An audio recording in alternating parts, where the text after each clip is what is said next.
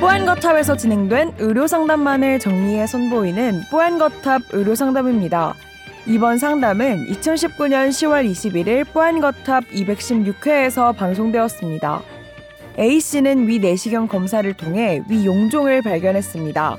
수면 내시경 과정에서는 몸부림을 치는 등 어려움도 있었는데요. 위 용종을 그대로 두면 위암이 될까요? 또 수면 내시경에 어려웠던 경험이 있다면 검사를 앞두고 무엇을 하는 게 좋을까요? 용종이 발견되었을 때의 가이드라인까지 뽀얀거탑에서 자세히 상담해드렸습니다. 뽀얀거탑에 사연을 보내주세요. 건강상담해드립니다. 에스비에스 보이스뉴스 골뱅이 지메일 닷컴 팟캐스트 설명글에서 메일 주소를 복사해 붙여넣으시면 더욱 편하게 사연을 보내실 수 있습니다.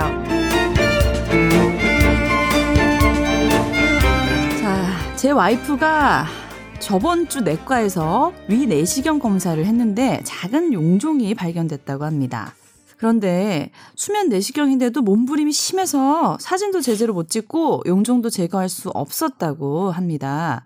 용종을 그마, 그냥 두면 암으로 발전되는 건 아닌지 걱정도 되고 또 위험이 약간 있다고 해서 아침에 빈속에 먹는 약과 하루 세 번 먹는 약을 한 이 주 정도 처방을 해주셨다고 해요.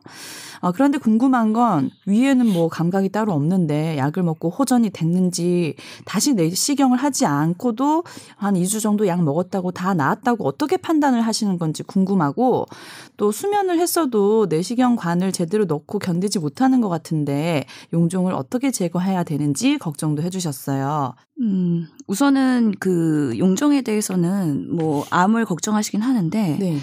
우선은 좀 지켜볼 필요는 있을 것 같긴 해요. 네. 뭐 용종의 종류가 대부분은 저희도 건강검진을 하다 보니까 종합검진 상담을 하고 위 용종 제거술을 하시는 분들이 상당히 많으시거든요. 음.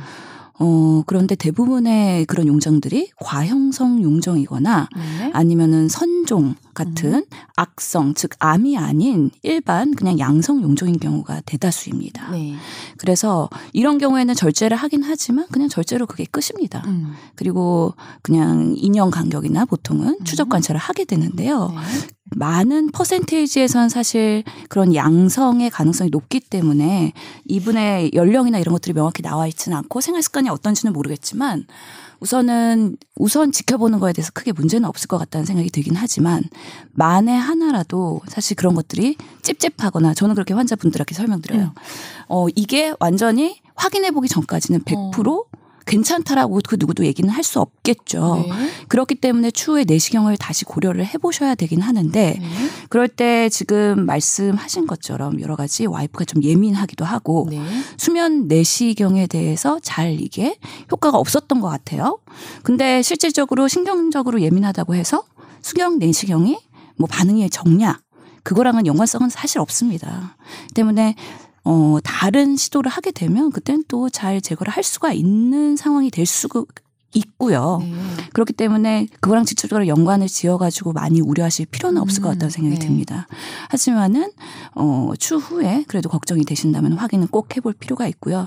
일부의 용종에서는요. 양성, 즉 암이 아니더라도 재발되는 경우들이 있거든요. 음. 그렇기 때문에 그때마다 확인을 하는 게 가장 안전한 방법이라고 말씀을 드리겠습니다.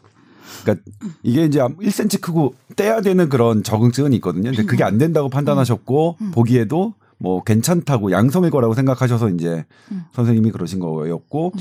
그래도 이제 혹시 저라면 뭐냐면 저는 하겠어요. 내시경을 신현우 교수님이 말씀하신 대로 음. 이게 일 년에 한 번 정도 뭐 해가지고 이게 크는지 작아지는지 근데 아마 그 다음에 별로 커지지 않았다면 그 다음부터는 뭐 더 커지지는 않을 거예요. 일 년 사이에 많이 커지지 않으면 그래서 뭐 그렇게 저라면 신현영 교수님이 지금 추천해 주신 방법대로 하겠다. 음.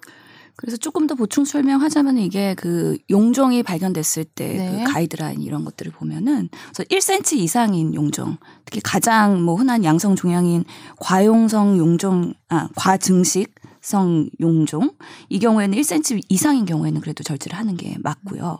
그다음에 아까 말씀드린 위선종 이거는 암으로 진행할 수 있는 암의 전구 병변이긴 하거든요. 이것도 흔하게 나타나기 때문에 이런 것도 절제를 하는 게 원칙이긴 합니다. 그렇기 때문에 추후에는 어 뭐 지금 내시경 했는데 당장 곧바로 할 수는 없기 때문에 육 개월이나 일 년 후 또는 뭐 최소한 이 년이 넘지 않는 선에서는 내시경을 다시 하셔서 그런 용종들의 변화 양상이나 사이즈 이런 것도 좀 봐야 가야 되고 그다음에 수면 내시경이 어렵 온 경험이 있기 때문에 네. 그런 것들을 사전에 의료진한테 말씀드리고 음.